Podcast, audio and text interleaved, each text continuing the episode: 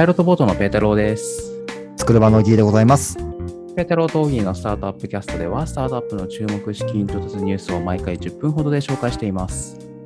はい、よろしくお願いします。なんかオギーが面白いニュースを見つけたそうですね。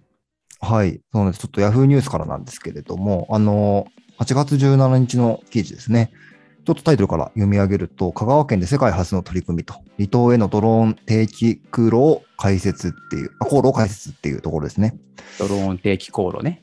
なので定期便の、えっと、ドローン、ドローンの定期飛行かが行われるということなんですけれども、ちょっとすごいなって思うところがね、結構いくつかあって、あのー、高松市ですね、高松市のドローンのベンチャー企業さん、カモメ屋さんっていうところと、えっと、これは何て読むんですかね。三豊市かな、えっと、さんに豊かって書いて、えっと、読むところなんですけど、そこと、えっと、香川大学っていうところで、えー、実証実験が始まったというところで、あのー、そのはちキロですね、その情勢があるところと、えっと、まあ、淡路、淡路島っていう離島なんですけど、そこのはちキロを約ななふんはんで片道ですね、結ぶと。そう。まあ、そんな、はい、ところの記事なんですね。これすごいね、はちキロななふんはんってことはいちキロ約いっぷんでしょ。約いっぷんですね。一瞬ですよ。もうめちゃめちゃ早いですよね。ねえ、これは何を運ぶんだ。なんか見てると、あの島民が、これがちょっとねポイントだと思うんですけど、電話とかファックスですよね、で注文するんですって。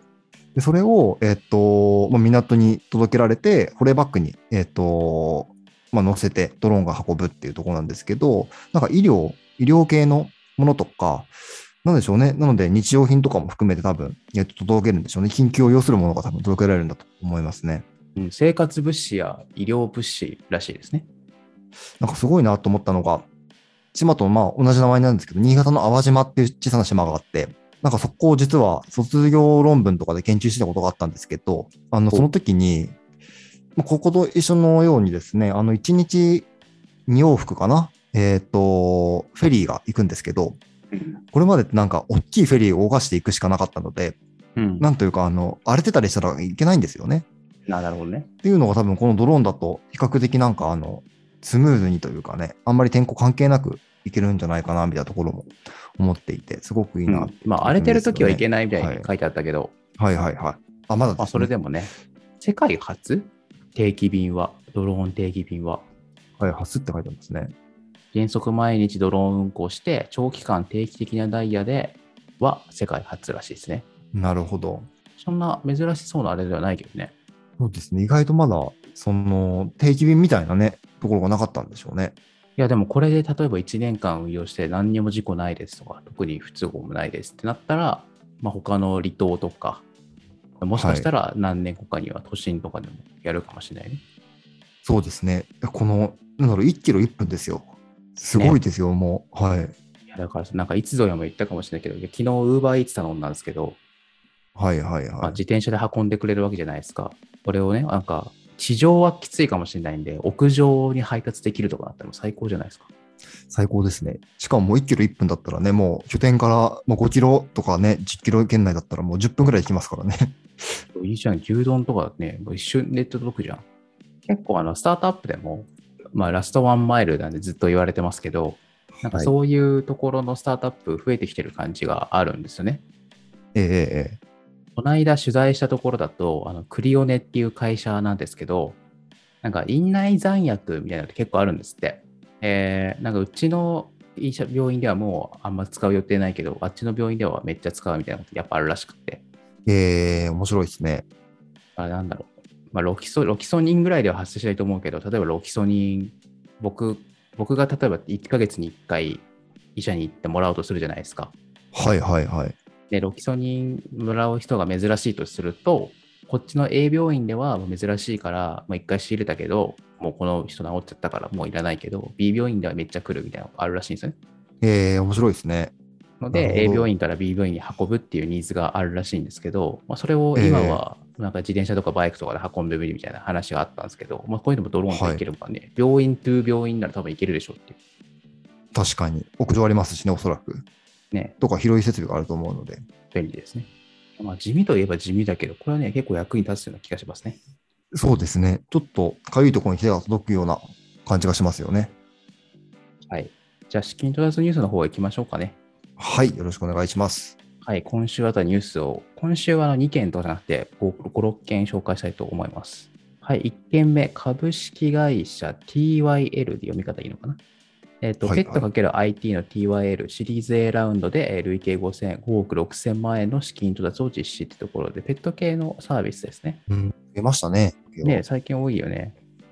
はい、で、何をやっているかというと、アニホック往診専門動物病院っていうのをやってるらしいんですけど、出張動物病院みたいな感じですかね。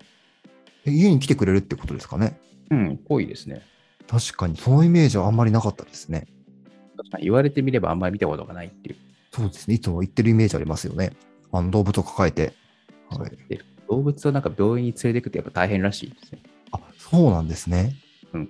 飼い主にとってはね。そう。いやだからまあ オーツーオー 的なちょっとどこまで アイティー 使ってるか分かんないけど オーツーオー 的なサービスなのかもしれないなと思って面白いなと思いました。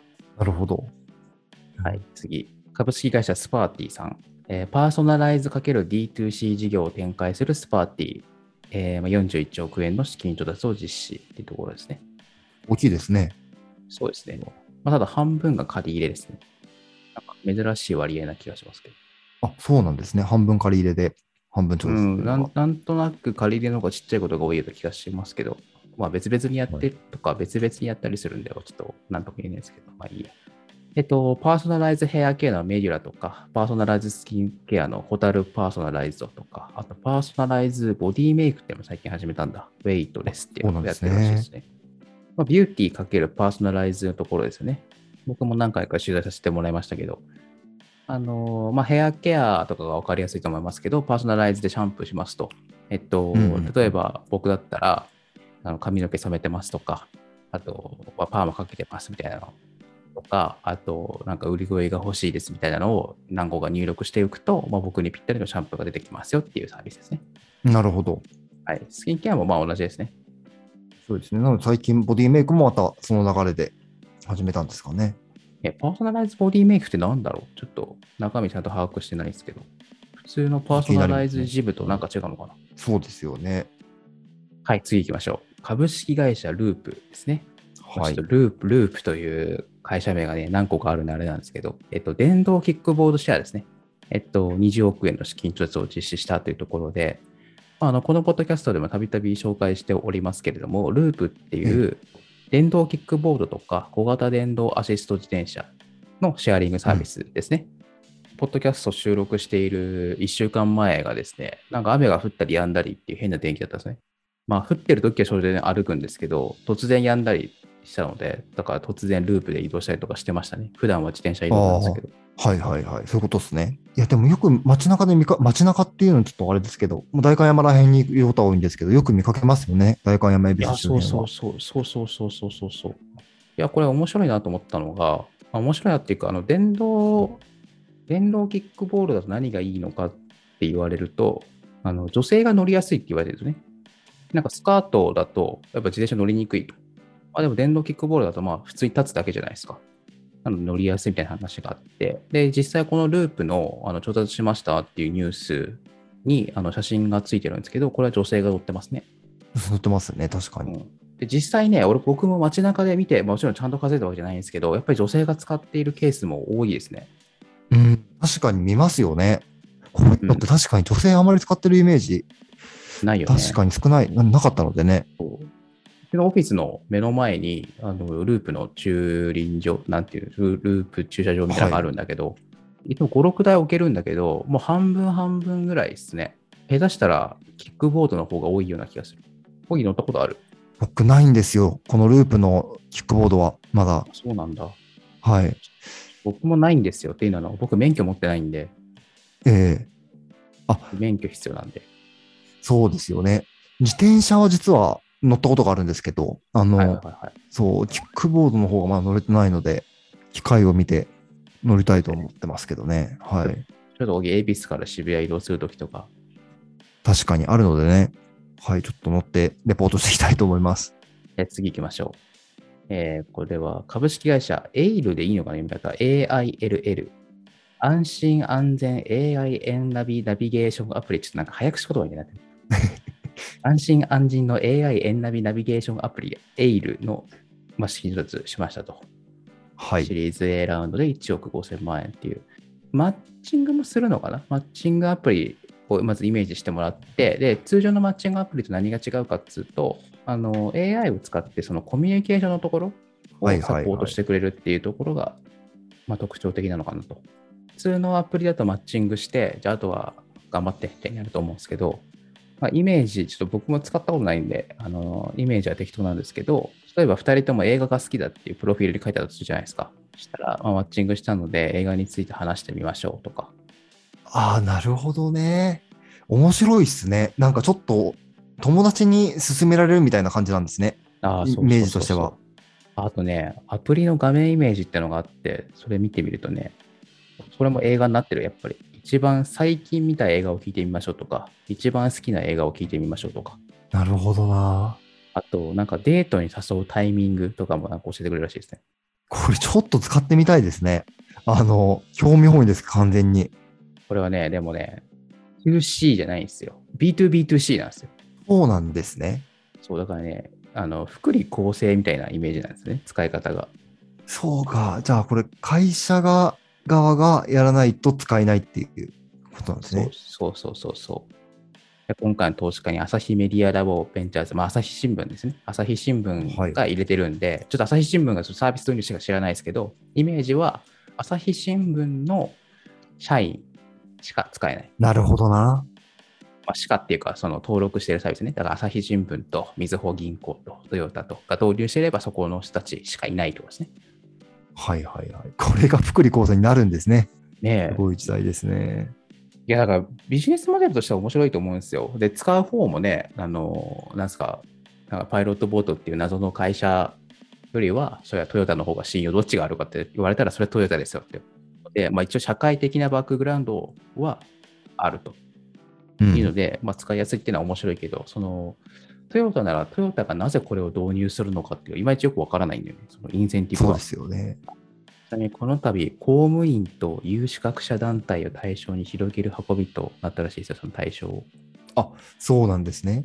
だからあれじゃないですか、その企業だけじゃなくて、なんか弁護士とか会計士とか公務員とか、すごいなんかラインナップですね。神奈川県庁。そうなんですか。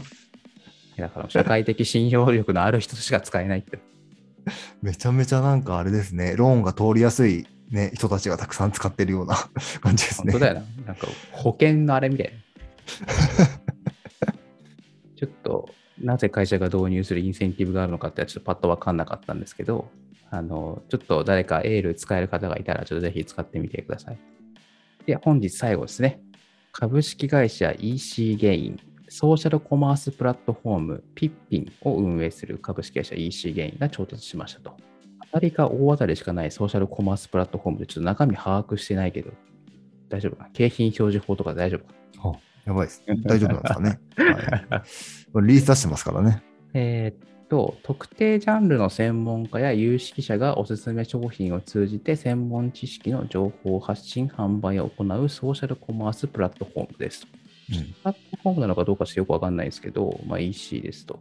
専門家が紹介してくれるってこと？なるほど。専門家とかレビュー者がね、有識者かがいい商品をお勧めしてくれるってことなんですかね。ああ、例えば趣味でスキューバダイビングしてる人が最新の商品を紹介したりとか、モデルがおすすめの化粧品やファッションを紹介したりと。なんかこういうの昔からあった気がするけどね。そうですよね。今だとなんかそれこそインスタとか見ながら買えますもんね、うん、YouTuber とか、はい。それをコマース化したのか、だから最近になってまたなんか復権したのか、この会社がすごいのかちょっとパッと分かんないんですけど、購入相談を専門家にできると。あの最近漫画読んでまして、トレリオンゲームっていう漫画なんですけど、トレリオンゲーム、あのーまあ、スタートアップスタ、スタートアップなのかな、はい、漫画なんですけど、まあ、スタートアップっていうかその会社を起こすみたいな、はいはいはい、えー、多分に漏れずよくあるよくあるパターンって言ったら怒るなんかあれだけど、すげえコミュニケーション能力高い社長みたいなのがいて、で、ええ、スーパーエンジニアみたいなのがいて、で、まあ、ふたりを中心にサービス作っていくってお話なんですけど、この最初のサービスがですね、これネタバレになるで、あのネタバレされたくない人は聞きたくない方がいいと思うんですけど、 エーアイ を使ってお花をいい感じに仕上げてくれるっていう、ね、はいはいはい。